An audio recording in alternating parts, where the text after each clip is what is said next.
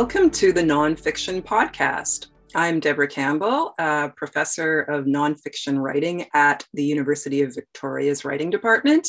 And I'm also a, an author of nonfiction books and magazine articles. And hi there, I'm uh, David Leach, also a professor of writing at the University of Victoria.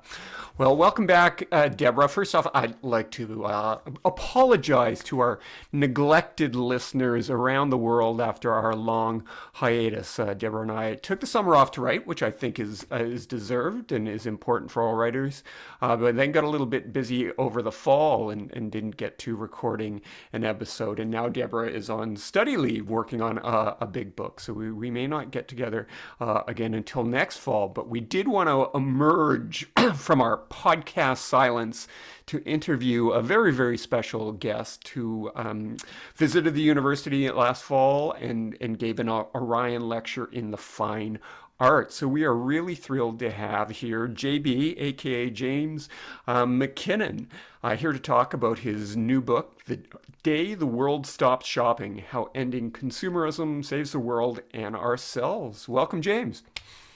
Thanks so much. Great to be uh, I think back. well, we'll, we'll begin with uh, the just the broad question. Like, what brought you to this kind of bold and, and broad concept for uh, a book? Uh, I think really I'd been thinking about consumerism and consumption for most of my life. Uh, you know, I, I, worked at Adbusters magazine at one point, um, which of course is a magazine that's focused on issues of consumption and consumerism. Um, but more recently, what I had realized is that in my work as an environmental journalist, it was just becoming clearer and clearer that whatever environmental crisis I turned towards, if I dug into the root causes of it, it it was just it was consumption, it was consumerism, it was it was how much stuff, uh, how many services, how many experiences we buy and use. And uh, so I also realized that this was a topic that wasn't really a major part of the public discourse anymore. So I thought I could write a book and maybe kind of drag this really urgent subject back into the limelight. Mm-hmm. Yeah, I mean, it seems to me as as one of those uh, hiding in plain sight topics. You know, we we think about uh, all the things we need to do to uh, improve our relationship with the environment, to halt climate change, and there's a lot of um, uh, techniques put forward, uh, moving to you know green technology and so forth, green energy. But we don't actually add up uh, what we're using that energy on or what you know our lifestyles have to say about this. And so you decided to run this thought experiment. Can you talk a little bit about that Sure, I decided to make the make the shopping stop. So, for the purposes of this book, I just decided that I would turn down global consumption by about 25% was was the idea. Uh, obviously, you can't turn consumption off entirely because we we need to eat, we need to house ourselves, we theoretically need some clothing. Um, but uh, I thought I could turn it down deeply and then play out what happened, uh, what would happen in terms of the planet, the economy, the way we make and do things, and what would happen to ourselves and our, our sense of ourselves. Who, who might we become? Uh, so, yeah, that's the thought experiment that I built the book around. You, you mentioned the influence of uh, Alan Weisman's The World Without Us, which is a book I love and a similar sort of thought experiment that also involves kind of travel research. But in some ways, it's I found it easier to imagine a world without humans than a human world without consumerism. So how do you how do you navigate that challenge when when writing this book to to kind of explore this uh, this event that it, for most of us is just so all pervasive that that we we feel like we can't escape it. I think what I I mean what I took from Weisman's book was not only the the idea that maybe a thought experiment like this could work and be interesting, but also the idea that you could ground the whole thing in real life stories and case studies, past, present, and and potentially future. Um, so, you know, I didn't want it to be a book of uh, speculative nonfiction. I wanted it to be based on things that we could you know, look at and and uh, uh, think about that have that have occurred um, that we could talk to real people who've experienced the uh, who have experienced circumstances where they stopped shopping or their culture stopped shopping. Um, I wanted to look at the economics of it. You know, look at case studies where consumption had come to a grinding halt or had slowed down drastically.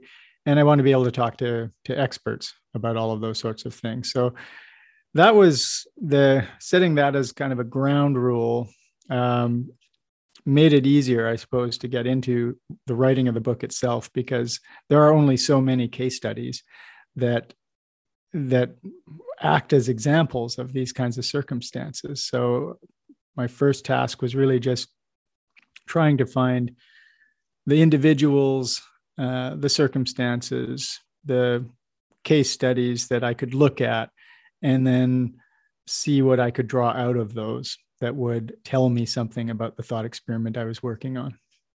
Mm-hmm.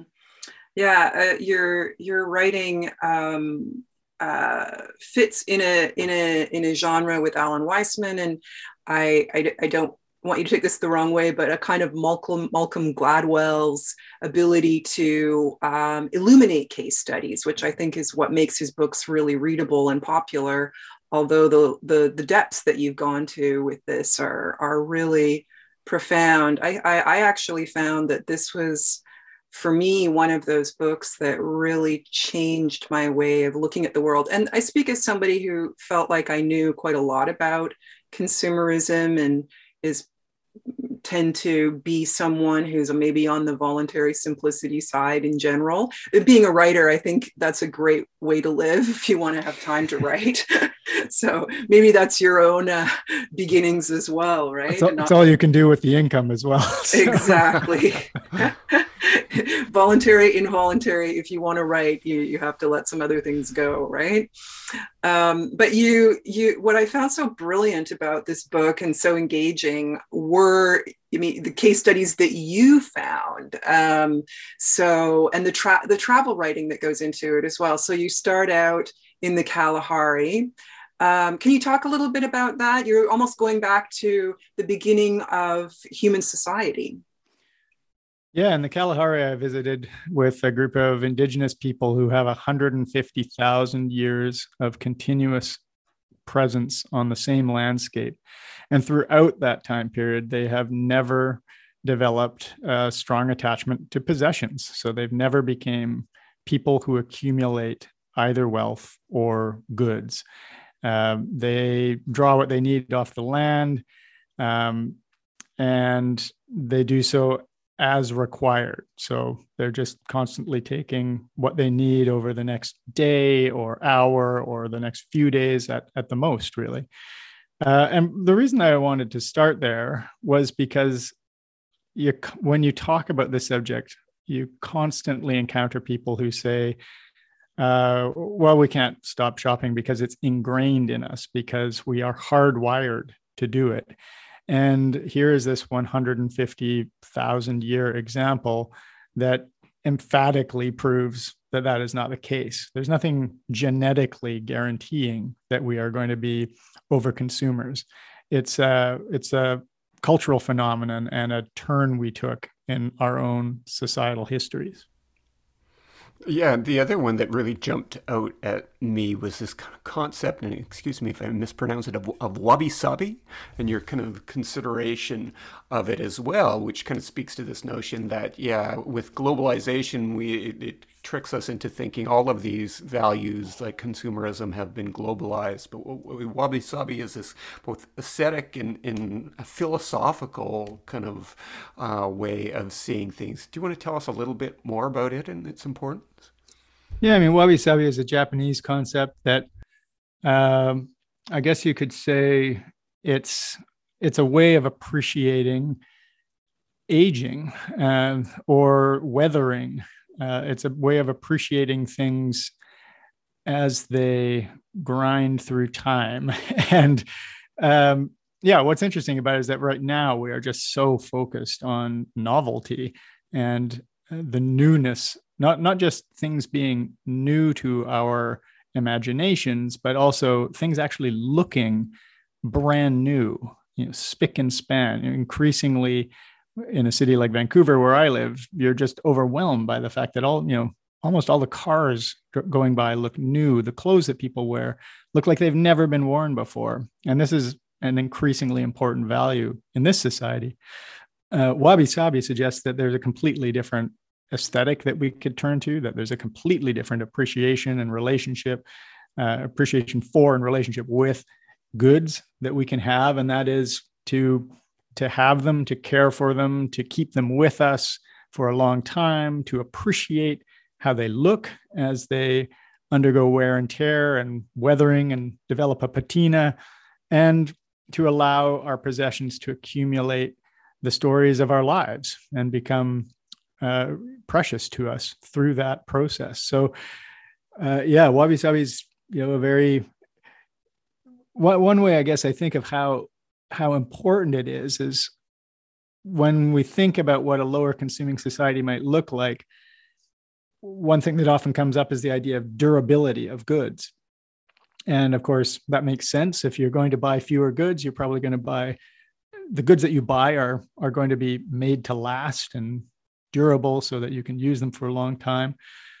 But then I spoke to some waste specialists and they pointed out, well, that's all well and good, but landfills are already full of goods that never reached their their full lifespans. People got tired of them before that, or fashions changed and they got rid of them before they had lived out before these things had been used as as much as they could be used. So that suggests that what's needed is a different relationship, a more enduring, not just more durable goods, but a more enduring relationship with our goods. And wabi sabi is that philosophy and that aesthetic that allows us to do that. Mm-hmm. Yeah, it made me think about um, even the movement towards, say, uh, uh, zero waste. Sometimes it comes with the kind of idea that you need to get rid of a lot of things that you have and get, you know, new shiny glass jars for all of your um, uh, bulk food rather than using the old Tupperware that's been kicking around, right? Mm-hmm. Um, just the the constant ways that we seem to find to to purchase the new, regardless of our our our, our motives. Um, yet something that really uh, struck me, and there were so many things actually that struck me, were um, how difficult it is, though, if you aren't involved in com- commercial culture. I mean, for a lot of people, like writers, I guess a lot of us choose not to be because we choose to spend our time uh, writing for very little money, quite a lot of the time. Um, so, and because our friends are also like that, a lot of the time it's not so difficult. Um, but if you aren't participating in commercial culture, if you're not, say, meeting your friends at the pub or the restaurant or taking your kids out to an amusement park or to a lot of places that you go um, to be with people require have an admission charge. And so you almost have to consume if you want to walk in the door. Um, can you talk about how much consumerism has in some ways i would say even eradicated culture. I mean you also talk about the fact that we we have shopping 24 7 now so. Yeah it's certainly become overwhelming and and fills every hour of the day particularly through our connections to our to our phones. I mean we are in constant interaction with a product and that product is frequently trying to sell us things and when it's not trying to sell us things it's gathering the data necessary to, to do so in the future so we you know we are certainly um, entirely embedded in consumer culture almost every second of the day. Uh, but w- w- in terms of this, like how difficult it is to participate, or how increasingly difficult it is to participate in society as anything other than a consumer, I I took that question, I suppose, to Barking and Dagenham, which is a uh, a borough on the outskirts of London, and it's it's actually the the lowest income uh, borough outside of London, but it's also the site of what is the currently the world's largest experiment in participatory culture. So this is a, an effort to give people the opportunity to participate in their community in all kinds of different ways. They can learn skills from other people. They can make things together. They can cook together. They can um, they can go out onto the streets and uh, create art or plant flowers or trees. They can shape their community in a sense in that way. Um, basically, it's all kinds of opportunities for people to to work and play and visit with one another. And these are organized uh, somewhat ironically, I think, or or maybe cheekily, through uh, through through things that they call shops, and they they are storefronts in the same way that any other shop is. But when you walk in, there's nothing for sale, but there are many many opportunities to uh, to get involved in activities uh, on tap at at these shops. So what what really struck me, I mean, obviously this is an interesting thing, and it you know these these these uh, things that people get to participate in are free. There's no money exchanged. That's all really interesting. But re- what really struck me was the fact that in this borough, uh, because a lot of people are low income earners, when I asked them, well, what would you be doing if you weren't um, if you weren't participating in these activities? What would you be doing? When I asked that question, I expected people to say, oh we'd be down at the mall or you know yeah we'd be we'd be eating uh, fast food at whatever that restaurant on the corner uh, we'd be off at the amusement park. Uh, maybe just even we'd be watching netflix on tv i don't know but that's not what they said. What they said was we'd be doing nothing. You know there's nothing available. If you don't have the income to consume in consumer culture then you're just excluded and it was really affecting to watch people step from that kind of exclusion in the society we've built into this really rich participatory role um, that was just so obviously powerful uh, in in these people's lives. I mean, there were people who were going to these shops uh, to participate every single day. Yeah, I love I love that uh, chapter. I mean, the whole book is so wonderful, but uh, in part because I accidentally spent some time in Barking once, but also because I've kind of uh, visited and, and written about like communes and eco villages and all of these intentional communities that set themselves apart to kind of come up with these alternative ways of living, but are, are then therefore kind of easily kind of dismissed and ignored by the mainstream. And here, this one, as you say, was embedded in in uh, like a storefront and, and deeply kind of part of the community and providing kind of alternative ways of living. I mean, I think the book contains um, many surprises, and I think that's one of the, the def- things that define like literary nonfiction versus conventional nonfiction. The sense that the, the reader can be surprised, and I think the author as as well. Uh, I, think one of the surprises as well is that one of the heroes of your story is or seems to be Levi's jeans. Can you, can you tell us about some of the the surprising things that you learned on this journey? Obviously, you kind of came into this book knowing more than most people about the the kind of power and influence of consumerism. But what, what surprised you? Well, I mean, the way I, I, wouldn't have done this book if I didn't think there were new things that could be said about consumerism, and uh, I really settled on the idea that I would write on this topic when I realized, yeah, you know, there's a lot more to this than just um, live simply or less is more you know the kind of bumper sticker expressions of of this idea uh, because of course it is in fact true that if everybody woke up tomorrow and said less is more and uh, i'm going to live simply then we would have an immediate and uh, terrible economic crash.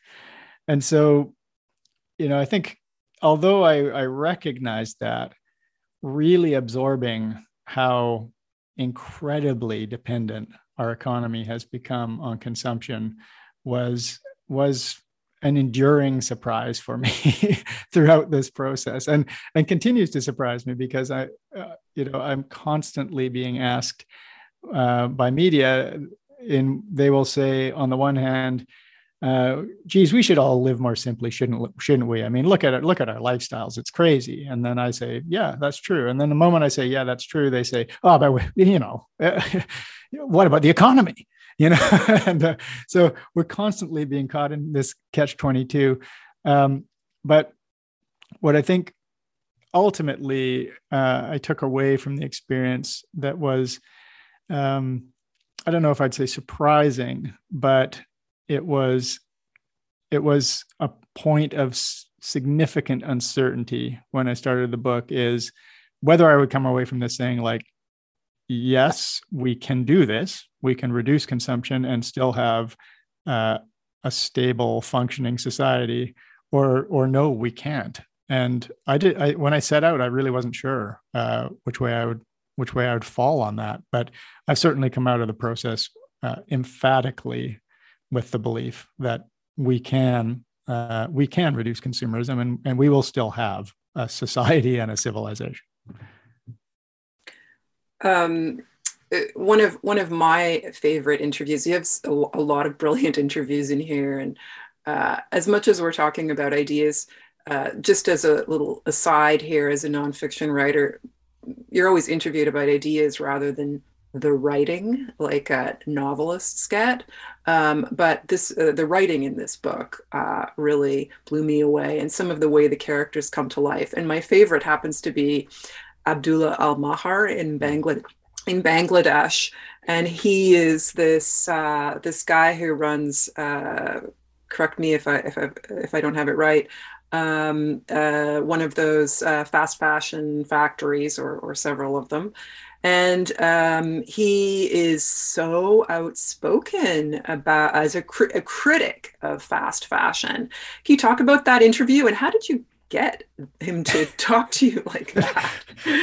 that was a really, you know, I'm sure both of you know from writing nonfiction that sometimes you just win the lottery. You know, sometimes you're working hard to make something happen, and then it's just like uh, it happens often in some extraordinary, unexpected way and pays off uh, much more than you would have anticipated. This was definitely one of those situations because I, I knew that I wanted to have, uh, I knew that it was unavoidable that I should speak to the people who produce all of these consumer goods, uh, particularly clothing, that we that we use in the in the rich Western democracies.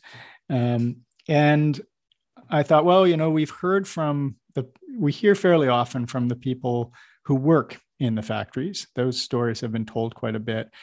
And I thought, well, I'm going to ask one of the people who runs one of those factories because I thought, who else on earth is going to more vigorously defend Western consumption than somebody who runs a company that makes all of its money from Western consumption? So um, I didn't really know how to access one of those people, and I had been thinking about it. And all of a sudden, I think it is H and M um, that announced that they were going to post online what factory made the made whatever garment from H and M uh, you were going to buy.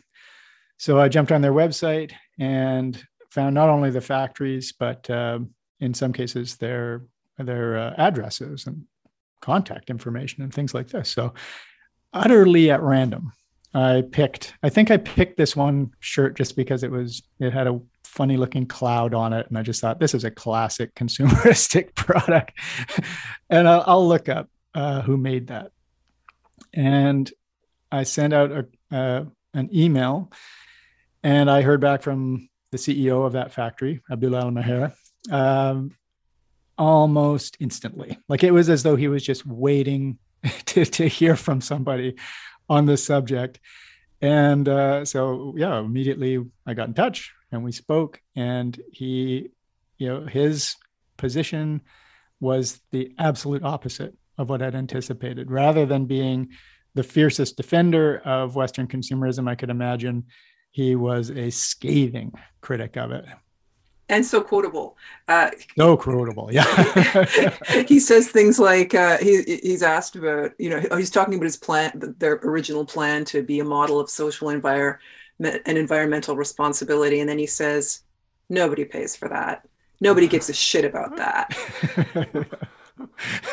yeah, no, he's uh, he's he's he's very uh, forthright and um, and he's very angry. Uh, I mean, he's an he's an, he's he's a cheerful, wonderful man to talk to, and yet at the same time, he's clearly very angry about what uh, Western consumerism has done to his country, and um, he's you know he they are over there producing incredible. I mean, David, you asked me about things that surprised me. Something that surprised me is that there are factories out there that produce 200,000 articles of clothing a day. Wow.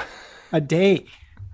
Uh, so he runs one of those. And, um, and yeah, he says, well, you know, what, what does it look like from where I'm sitting? He sees his industry being squeezed and nickeled and dimed constantly by the apparel industry, uh, you know, the global apparel industry constantly trying to get factories like his to to drive down costs, uh, to produce more things. So, you know, for the people who work for him, it means uh, more and more a more and more stressful work environment, more and more demand for productivity.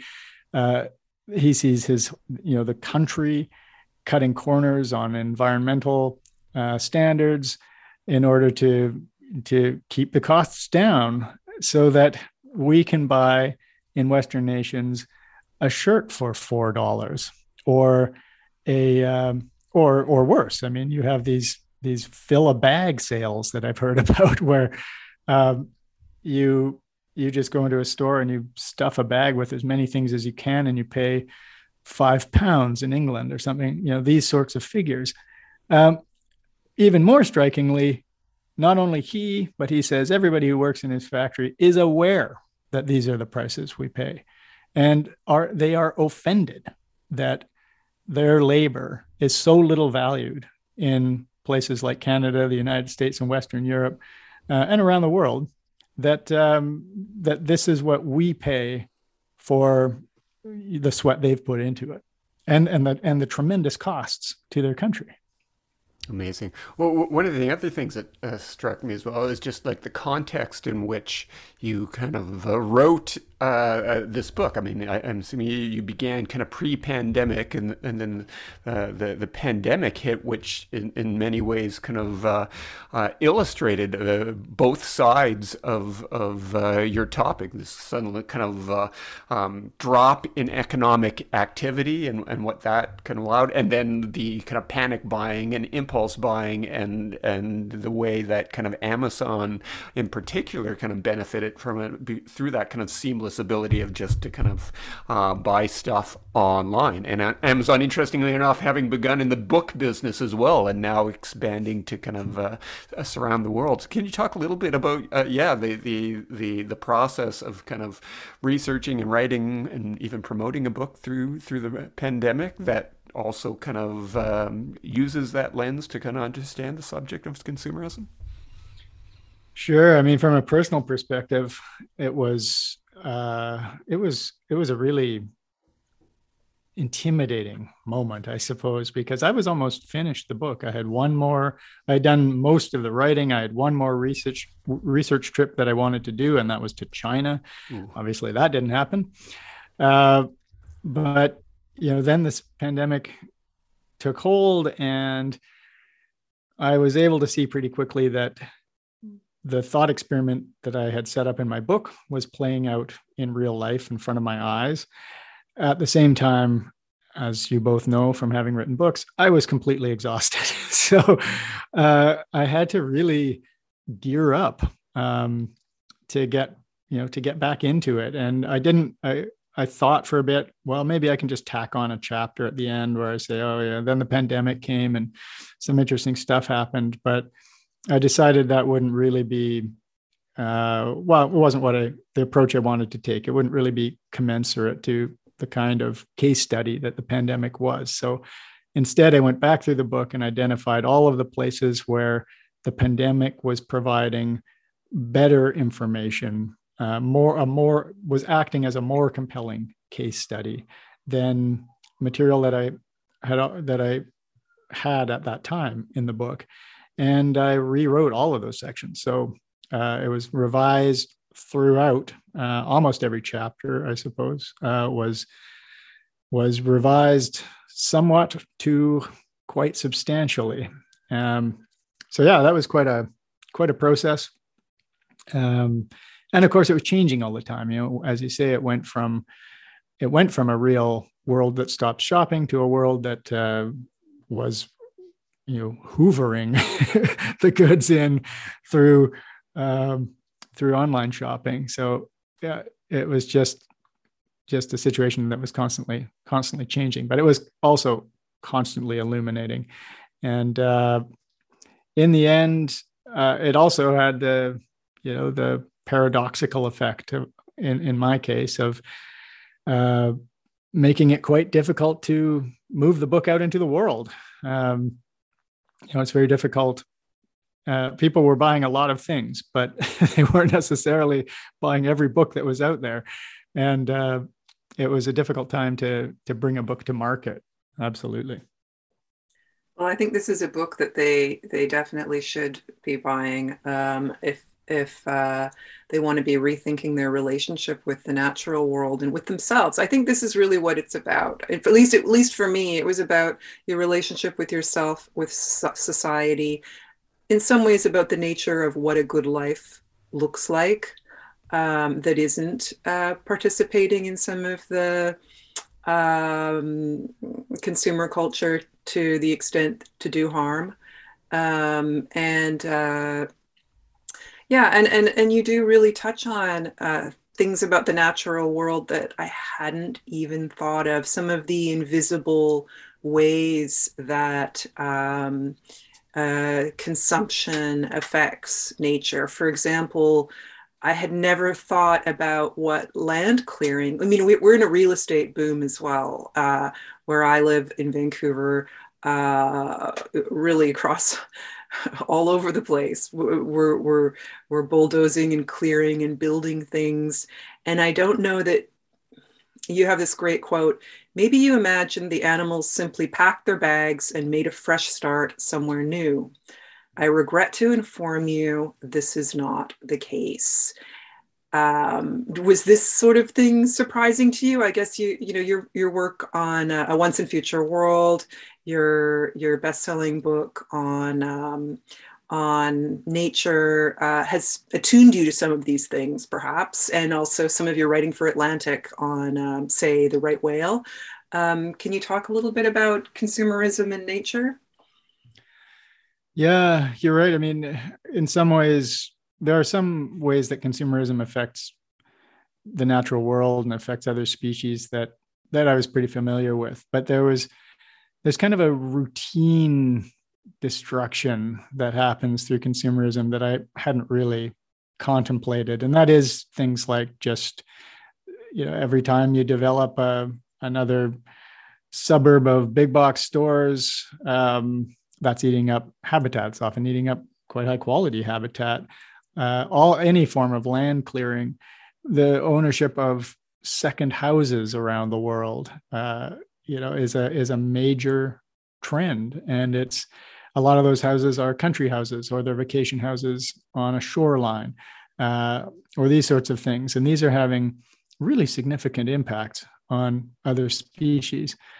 But the, the species I think that exemplified this for me and became the big example I use in the book is the North Atlantic right whale, which is a critically endangered species. There's only a few hundred of them left. And uh, they were saved from whaling a long time ago. Uh, we stopped hunting them, deliberately hunting and killing them a long time ago, and yet they are uh, they have struggled to regain historical numbers, and in fact, uh, often appear to be in decline. So you know what's happening there? And it turns out one of the well there there are two uh, aspects of this that are very tightly tied to consumerism. And one is is very well, uh, blunt we can say and that is that they get run over by boats. And the boats that are probably most lethal to them are cargo ships. So i spoke to a whale conservationist and he said in effect every time you hit the buy now button on Amazon, you are helping to load a cargo ship that's going to run through water that's that is where the whales live and has a chance of striking them and killing them in the same way that a deer might be killed uh, at the side of a highway. Um, so this was, you know, the, there just can't be a more direct connection between everyday consumption and harm done um, you know, very serious harm done in the environment than that. And the other is uh, that the whales' lives are now pervaded by noise, and the noise comes from really just the buzz of human activity. It's the search for the resources under the sea that we need to produce consumer goods. Uh, many of those goods, many green consumer goods, for example. Um, the, the green future uh, is is turning more and more to mining the sea for the resources and the metals and minerals and so on that we will need to produce wind farms and solar panels and so on, uh, car batteries. Um, it, the noise is just the accumulation of pleasure boats that that uh, people buy if they you know make make enough money to to purchase one um, it's just the buzz of human existence in the modern consumer world that's driving down the health and well-being uh, of North Atlantic right whales. But uh, I think we can say that those whales are standing in for all the other species that are being affected every day in myriad ways by that that hum of commercial activity that has become the norm. Yeah, I think that's a, a, perfect example of what you do in the book of kind of connecting this sort of uh, huge abstract global phenomenon, but kind of bringing it down to that, that particular impact. Well, well, maybe we, we can kind of uh, uh, move from the noise of human existence to the, the poetry of your prose. Do you have a passage that you'd uh, uh, like to read for us? Just a brief excerpt to uh, whet the appetite of, of book buyers on our podcast? Uh, I think what I would do is read from the the um, the opening section. Uh, hopefully, I'm not going to tire you out too much with this excerpt, but yeah, we're gonna we're gonna go straight to the Kalahari again, as I mentioned, and uh, just trying to just see if there's anything in this reading that I should alert you to, but I don't think so. So I'll just jump in. Uh, high noon in the Kalahari Desert of Namibia in southwestern Africa. So hot that your lungs turn into leather with every breath. A scrubland that looks like it would cut you, prick you, catch in your clothes, spreads in every direction. Close by, but too far to want to walk to in this heat, is a scattering of thatched roof mud huts the same color as the red gold sand. Two decades into the 21st century, the scene is remarkable for the near absence of things. A couple of sun-beaten plastic chairs, faded clothing on a huddle of young hunters, a triangle of scrap metal that holds a battered teapot over low coals. A bow and a quiver of arrows leans in a doorless doorway. An older hunter sits beneath a woebegone tree, a patch of shade so small that it can hardly hold two people without knocking their knees together. The hunter's name is a difficult one for outsiders. He goes by Gitcow. You can also think of him as having a trim gray goatee, a face lined more by laughter than worry, and the lean, muscled look of a long distance runner. I've noticed in other villages that some men don't hunt and don't even have hunting tools. When the sun rises, they are just in their houses until sunset. But in this village, we continue and we will continue, Gitcow says. If you come on hard times, if the honeymoon is over, you must be able to do things for yourself. Den Hui is the village Gitkau lives in, and it is not untouched by the modern world. Gitkau sits in a blue plastic chair. He's wearing clothes, including a shining cowboy style belt buckle he bought at a secondhand clothing stall in Tsumkwe. But Gitkau's dinner tonight will be kudu antelope meat stewed in wild vegetables. He doesn't hunt with a gun. He has a bow made of forged grewia wood that is strung with sinews taken from the spine of an antelope. He makes arrow shafts from the thick, hollow stems of tall grass and poisons his arrowheads with beetle larvae he dug out of the ground and crushed. His quiver is a tube of tough bark from the fat root of a false umbrella thorn tree, which he had dug up, cut, and then roasted until he could remove its core with only a tap from his hand. Sometimes he makes a smaller quiver and a handful of unpoisoned arrows to sell to the areas for few tourists. But these are not skills he preserves for their value in the marketplace. They are the ways and means of his daily life. Gitkau will tell you he is one of the Jukwanzi. Sounds a bit like Jukwanzi, which in his language means true people. Most outsiders, on the other hand, know them as the Bushmen of the Kalahari or sometimes the San, having seen them and heard their unusual click language in National Geographic specials or the classic comedy The Gods Must Be Crazy. In 1964, a Canadian anthropologist named Richard B. Lee, still in his 20s, began more than a year with the Jukwanzi, doing research that would later be lauded as among the most important in 20th century science. When Lee arrived in the Kalahari Desert, anthropologists, like outsiders in general, so hunting and gathering is a desperate struggle to survive, a stage of development nearer to wild animals than to contemporary human beings. Lee decided to test those assumptions empirically. He spent a month recording exactly how much each person in the camp used their time, another month totting up the calories in everything the Jukwanzi ate, and so on. His findings showed that the hunter gatherer lifestyle could, in fact, be a good one. By some measures, it might be better than life in industrialized nations. To start with, the Jukwanzi didn't work very hard. On average, they put in about 30 hours a week acquiring food and taking care of chores such as cooking and gathering firewood. At the time, a typical person in the first affluent society, America, was putting in 31 hours a week on the job, then going home to do their share of an average 22 hours per household on chores. More strikingly, the hardest working person Lee observed, a man named Roma, was logging 32 hours a week as a hunter, a far cry from the 60 plus hour work weeks that are not uncommon today. Then there was the fact that most seniors and people under 20 usually didn't do any hunting or gathering at all. Weren't these hungry, malnourished people? Not at all, said Lee. The Jukwanzi were eating more than enough for people of their size and activity level. Besides hunted game, they ate a wide range of wild plant foods. When asked why they had never taken up agriculture, one of the Jukwanzi told Lee, Why should we plant when there are so many mangetti nuts in the world? There were trade offs to this life of relative ease.